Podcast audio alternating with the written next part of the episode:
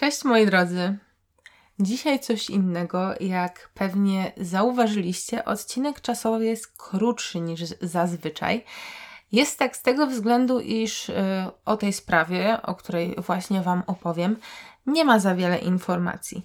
Dlatego postanowiłam potraktować ten odcinek jako film z nowej kategorii Zbrodnia w pigułce. Myślę, że co jakiś czas będą pojawiały się takie epizody, aby dać Wam znać o podobnych historiach, bo mnie akurat ciekawią takie sprawy, które no czasami niestety pozostawiają pewien niedosyt.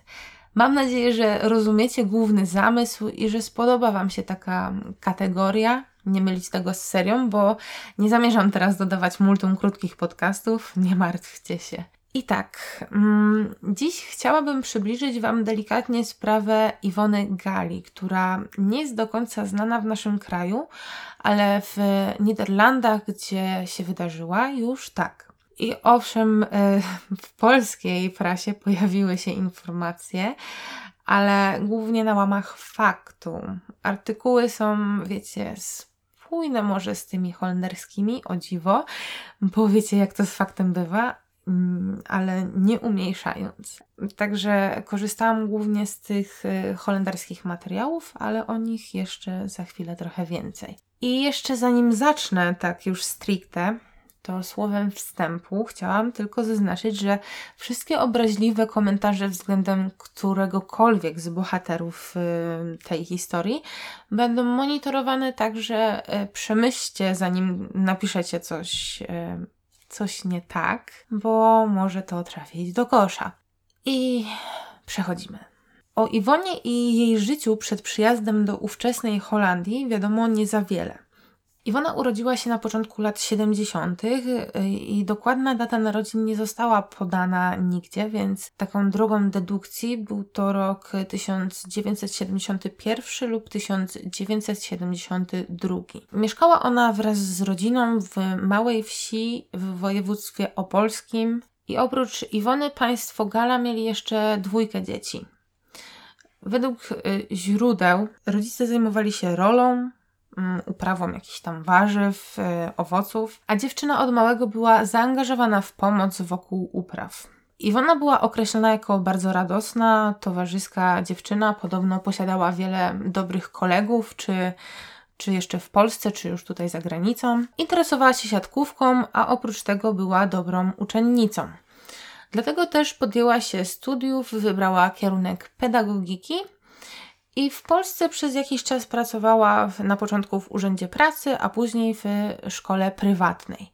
Zapewne w większym mieście, możliwe w Opolu, ale niestety nie mam takich e, informacji. E, w wieku około 30 lat e, Iwona podjęła decyzję o wyjeździe za granicę. Nie wiem, e, jak ustosun ustosunkowała się do tego rodzina, bo jeśli chodzi o rodzinę, to mm, nie ma żadnych e, wywiadów, nie ma żadnych wypowiedzi e, ani rodziców, ani rodzeństwa Iwony. Także e, no, była już dorosłą kobietą, zdecydowała, że jedzie poza granicę kraju i wybrała Holandię. Był rok 2001. E, czyli jeszcze 3 lata przed oficjalnym przystąpieniem Polski do Unii Europejskiej. Polska była wtedy zintegrowana z państwami wspólnoty europejskiej, jednak granice, jak wiecie, nie były e, otwarte. I z tego, co zorientowałam się wśród osób pracujących przed 2004 rokiem poza granicami naszego kraju, najczęściej był to wyjazd na czarno, bez potrzebnych papierów. Ewentualnie można było poprosić o azyl, ale to już w takich, e, wiecie, mm, innych wypadkach. I tak jak mówię, wyglądało to mniej więcej tak, że e, wyjeżdżano do obcego kraju w e, interesach turystycznych, tak w cudzysłowie, i tam nielegalnie podejmowano się pracy. I Iwona również, tak więc kupiła bilet na autobus i wyruszyła w nieznane. Jej celem stała się prowincja Holandia Południowa i to jest. Um, takie jakby idąc krótkim torem tłumaczenia, województwo tego kraju. Dokładniej znalazła się w gminie e, Festland. I tam kobieta, z tego co zrozumiałam, podjęła się pracy właśnie przy uprawach. To jest e, jedna z najpopularniejszych możliwości podczas przyjazdu do Holandii, kiedyś przypuszczam, że jeszcze bardziej. Ogólnie Niderlandy słyną z różnego rodzaju upraw, roślinności, takich jak warzywa, owoce, kwiaty i tym podobne. Pewnie niektórym przemknęło przez myśl co innego. Jest tu tego naprawdę ogrom. I nie wiem, czy Iwona wyjechała sama z kimś, czy do kogoś, gdyż na miejscu, jak wynika z programu Obspur in Verzocht, e, o którym za chwilę nieco więcej, ona raczej otaczała się Polakami, z nimi spędzała czas, z nimi imprezowała, e, ale czy przyjechała tu do kogoś z kimś, no nie wiadomo. I właśnie podczas e, tego wyjazdu poznała swojego przyszłego partnera, który również był Polakiem. O związku tym wiadomo tyle, iż zamieszkali wkrótce razem w miejscowości Schidam. Wynajęli pokój razem z innymi rodakami i Iwona podjęła się mm, po jakimś czasie pracy w Naldwajku, około 20 km od jej mieszkania. I to była dość ryzykowna praca, gdyż zajmowała się opieką nad plantacją konopi, wiecie, marihuaną. Tak, o to chodzi. E, także takie były czasy, tak jest do tej pory, więc mnie to jakoś specjalnie nie zadziwiło. Mam nadzieję, że też e, ustosunkujecie się do tego normalnie. I tak, e, i właśnie tam, e, w Naldwajku, w zależności od źródeł, 3 lub według e, holenderskich źródeł 6 maja 2003 roku, Iwona została zaatakowana i zamordowana przez nieznanego napastnika. Mm, początkowo oprócz Iwony w mieszkaniu znajdowała się również właścicielka domu, która przywiozła ją na miejsce i było tam też dziecko e, jej partnera, partnera właścicielki. Prawdopodobnie w Luce, gdy kobiety się spotkały, mm, w mieszkaniu pojawił się owy złodziej czy też włamywacz. Według śledczych miał tam wejść tylnym wejściem od strony ogrodu. I tak, właśnie w większości tak wyglądają domy w Holandii, nawet te w miastach, gdzieś tam na obrzeżach, e, no po prostu jest, y, są dwa wejścia. Jest wejście główne oraz wejście od strony ogrodu, do którego często prowadzi zwykły płot z furtką. I chciałam jeszcze tak, e, jeszcze z własnych informacji dodać, że kiedyś e, Holendrzy mieli w zwyczaju nie zamykać drzwi na klucz. Bardzo ufali sobie nawzajem e, w najbliższym sąsiedztwie. Każdy dbał o otoczenie jak o coś swojego. E, dlatego e, najpopularniejsze są tu drzwi z zatrzaskiem. E, czyli tak, przy drzwiach wejściowych często nie ma takiej, wiecie, naciskanej klamki, to wszystko działa na zatrzask. Także jak zostawicie klucze w środku domu, a tył jest zamknięty, no to jest problem.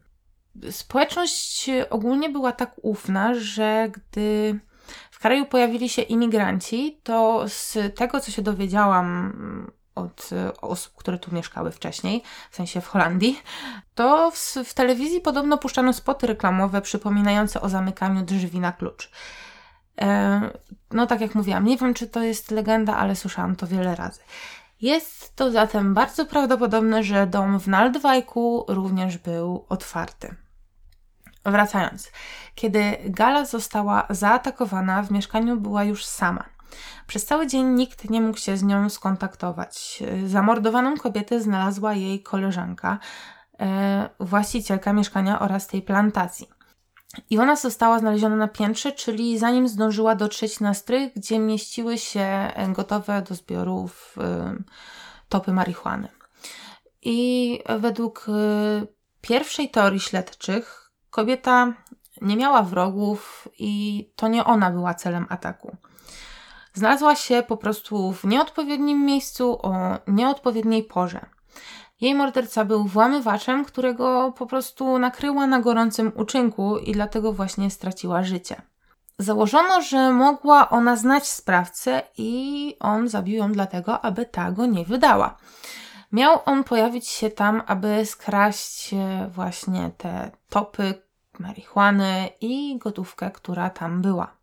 Podobno właściciele mieszkania byli znani w świecie narkotyków i nie kryli się z tym, co robią. Mówię podobno, bo to jest według programu holenderskiego E, tak zostało tam powiedziane. E, o tych właścicielach nie ma nigdzie żadnych informacji, kim byli, jak się nazywali i tak dalej. Także podobno e, byli znani w świecie narkotyków.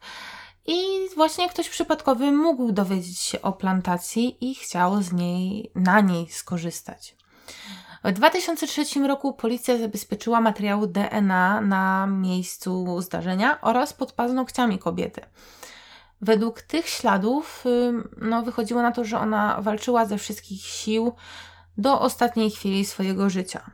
Założono po prostu, no, wynikało z tego wszystkiego, z tych oględzin, że pod jej paznokciami znalazł się naskórek mordercy. Jednak e, w tamtym momencie, w 2003 roku, nie udało się z tym nic zrobić. I ogólnie, tak wnioskuję z materiałów telewizyjnych, Niewiele ze znajomych trzydziestolatki zeznawało w tamtym czasie y, ze strachu, że zostaną aresztowani za pracę na czarno, pracę przy uprawie konopi i tym podobne. Po prostu ludzie będący tam nielegalnie bali się, y, że będą kopać pod sobą też dołki. I mm, dopiero kiedy minęło 16 lat, czyli 2019 rok, rok temu, grupa Cold Case Team podjęła się ponownego przebadania całej tej sprawy. A Cold Case Team tutaj w Niderlandach to jest taka specjalna grupa policjantów śledczych badająca niewyjaśnione sprawy morderstw na terenie całego kraju, czyli coś w rodzaju naszego polskiego Archiwum X. W 2019 roku postanowiono wrócić do niewyjaśnionej śmierci Iwony Gali, to znaczy oficjalnie, publicznie w mediach. E, bo zaraz jeszcze wszystko wyjaśnię. Haska prokuratura wyznaczyła e, w zeszłym roku kwotę 20 tysięcy euro za pomoc w rozwiązaniu sprawy. I to niekoniecznie mm, chodziło o wydanie mordercy, ale za udzielenie jakichkolwiek wskazówek, które mogłyby się do tego przyczynić. I według oświadczenia policji, rodzina oczywiście cały czas czeka na wyjaśnienie sprawy. Dlatego ja stwierdziłam, że opowiem Wam tę historię. Mam nadzieję, że że to będzie odebrane w jakiś tam sposób pozytywnie, bo nie mam zamiaru robić nikomu pod górkę. Robię to w jakiś tam sposób z dobrą myślą. Mam nadzieję, że rozumiecie o co chodzi.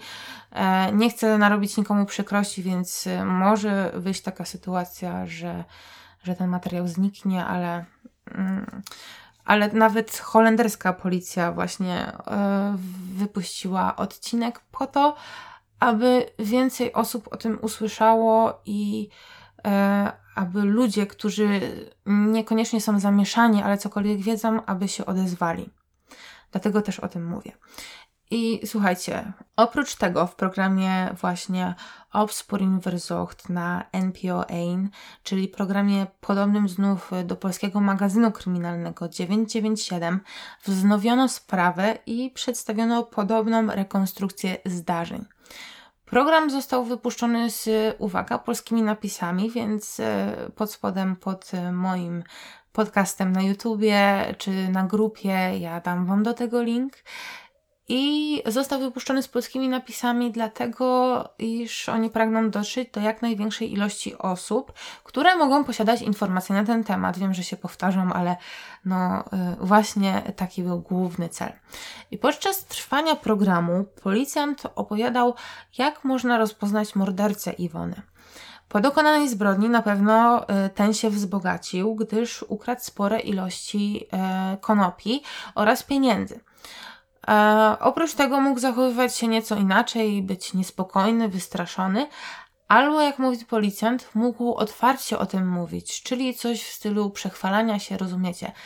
E, no, nie chcę, żeby to zabrzmiało źle, ale takie.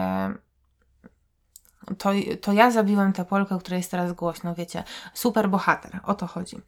Program został wyemitowany w maju 2019 roku i zaznaczono, iż prosi się o kontakt wszystkie osoby, które mogą coś wiedzieć, równocześnie informując, że wszelkie sprawy nielegalnego pobytu na terenie kraju na początku lat 2000 są już przedawnione i nikt nie zostanie pociągnięty do odpowiedzialności za to, za nielegalną pracę itd. Tak I tak, 16 maja 2019 roku oficjalnie wznowiono śledztwo. E, w Naldwajku rozwieszono plakaty ze zdjęciem Iwony, a 21 maja został opublikowany materiał w krajowej telewizji NPO AIN i tam właśnie wyznaczono nagrodę za pomoc i tak dalej, i tak. I nie trzeba było czekać długo, gdyż e, już 29 maja 2019 roku, czyli e, no dosłownie chwilę e, po rozpoczęciu oficjalnym śledztwa, policja zatrzymała podejrzanego w sprawie. Według wypowiedzi policjanta będącego na miejscu w Masluis, e, mężczyzna zatrzymany jest podejrzewany o to, iż e, był obecny podczas zabójstwa Iwony 16 lat wcześniej. Rodzina Iwony została szybko poinformowana o przełomie w sprawie a e, Cold Case Team równocześnie mm, podziękował, tak e, team podziękował, e, wszystkim zaangażowanym w rozwiązanie tajemniczej śmierci Polki. Tylko to nie jest jeszcze koniec. mieszkanie podejrzanego zostało zabezpieczone, a na miejscu od razu pojawili się śledczy. Według informacji na oficjalnej stronie niderlandzkiej policji odnośnie spraw niewyjaśnionych, Najniższa możliwa kara to 12 lat pozbawienia wolności. E, zatrzymany to Mustafa A., aktualnie 47-letni mężczyzna. Został on powiązany z morderstwem przez e, DNA, o którym Wam wspominałam, zabezpieczone pod paznokciami Iwony. Jednak oczywiście ten wypiera się i zrzuca winę na kogoś innego. Polaka, który miał w 2003 roku alibi. I niewykluczone jest to, że sprawców mogło być dwóch albo i więcej, a historia Mustafy po części jest prawdziwa, tylko że to pamiętajmy, jego DNA znaleziono pod, y, pod paznokciami Iwony. I jednak póki co to właśnie on siedzi w areszcie. Mm, nie ma opcji na to, aby został z niego zwolniony. Podobno zagroził y, też, że ucieknie do Turcji, więc sąd postanowił pozbawić go wolności do wyjaśnienia sprawy, czyli też do procesu. Do połączenia mężczyzny ze sprawą doszło już w 2017 roku, czyli dwa lata przed zatrzymaniem. I wtedy też on został zatrzymany za pobicie i pobrano wtedy od niego próbkę DNA. E, według przypuszczeń policja chciała bardziej nagłośnić sprawę, czekając aż ten popełni jakiś błąd. I to nawet było wspomniane właśnie w tym programie, tym ALA 997. Możliwe jest, że go obserwowali, czy też podsłuchiwali, nie wiadomo, y, co na niego mają, bo ciągle są zbierane dowody. I no wiecie, nie wypuszczą też takich informacji publicznie, ale póki co naprawdę policja, e, policja cały czas działa, policja jest zadowolona póki co ze swoich efektów. Prawdopodobnie podejrzany aktualnie nie może kontaktować się z nikim prócz swojego adwokata, gdzieś dotarł do takich źródeł. No i właśnie ten jego obrońca próbował początkowo udowodnić, że DNA mogło znaleźć się pod paznokciami Iwony przez przypadek, na przykład podczas robienia zakupów w tym samym miejscu, e, co podejrzany. Jednak no, sąd wykluczył taką możliwość, nikogo, na nikogo to nie podziałało i był to zwyczajnie za słaby argument. 4 lutego bieżącego roku pojawiły się nowe informacje, jakoby pojawiło się więcej DNA związanych ze sprawą, które no, już nie należały do zatrzymanego. W związku z tym jego adwokat ubiegał się o rekonstrukcję wydarzeń z 2003 roku, jednak sąd się na to nie zgodził. Ostatnie informacje, jakie posiadamy na ten temat, one pochodzą już właśnie z kwietnia 2020 i mm, dwóch nowych świadków ma zostać lub już zostało, no bo e, minęły już dwa miesiące, e, przesłuchanych w sprawie. Do przesłuchań miało dojść na terenie Polski i Francji, gdyż oni właśnie tam się zna znajdują. Ale nie wiadomo, ile w tej chwili trzeba będzie czekać na jakieś najnowsze informacje i jakikolwiek przełom, gdyż wiele rzeczy opóźnia się przez aktualną sytuację na świecie, jak wiecie, koronawirus. I to też przedłuża e, niestety e, areszt, znaczy niestety, stety przedłuża areszt Mustafy. Poza tym sprawa według adwokata, gdzieś on to wspomniał, ona nie jest traktowana priorytetowo, a on sam niestety, no niestety, stety znowu, e, nie jest w stanie wyciągnąć swojego klienta z aresztu. Nowe DNA jest y, sprawdzane pod kątem przynależności do jednego ze świadków, y, czyli istnieje możliwość, że jeden z zeznających dotychczas świadków jest zamieszany w całą sprawę. Istnieje też prawdopodobieństwo, że mężczyzna, który może być jednym ze sprawców, jest w Nowej Zelandii, a tam y, nie ma możliwości na ekstradycję właśnie z powrotem tutaj do Europy. E, a tak, Mustafa wciąż zarzeka się, że nie wie, jakiego DNA znalazło się pod paznokciami Iwony i no cóż, to z tego to już będzie się tłumaczył e, w sądzie. I to jest w tej chwili już wszystko na temat tej sprawy. Ja, jeśli znajdę więcej informacji, dodam je na grupę na kwadracie uzbrojni do kwadratu, bo jak już Wam y, wspominałam, tam uzupełniam jakieś materiały, jeśli y, cokolwiek nowego znajdę. Tam oraz na Instagramie znajdziecie zdjęcia Iwony, zdjęcia plantacji y, podczas, podczas dochodzenia. I słuchajcie, no ja mówię o tej historii też z tego względu właśnie, żeby ją w jakiś sposób nagłośnić wśród osób, które przebywały tutaj na terenie Holandii w, na początku tego wieku. I nie wiem, może ktoś z Waszych bliskich, mama, tata, ciocia, wujek, sąsiadka, byli w tym czasie w Holandii. Może warto podpytać, może są jakimś ważnym świadkiem. Linki do wszystkich źródeł, e, tak jak mówiłam, też program telewizyjny, wywiady z policjantami, artykuły polskie i holenderskie znajdziecie w źródłach pod filmem na YouTubie. Mam nadzieję, że sprawa przedstawiona w pigułce była również dla Was interesująca. Jest wiele takich historii, które niestety mają mało źródeł, na przykład biograficznych, a same w sobie są przyciągające. Mam nadzieję, że wiecie o co chodzi. Co wy na to, aby co jakiś czas wrzucić krótszy, ale ciekawy materiał? Dajcie znać w komentarzach. No i ja już teraz się z Wami żegnam. Pozdrawiam wszystkich serdecznie i trzymam kciuki na to, że historia, e, że sprawa mm, zamordowania Iwony w końcu, w końcu sięgnie sprawiedliwość wszystkich sprawców, bo na to zasługują wszyscy pokrzywdzeni. Trzymajcie się, papa.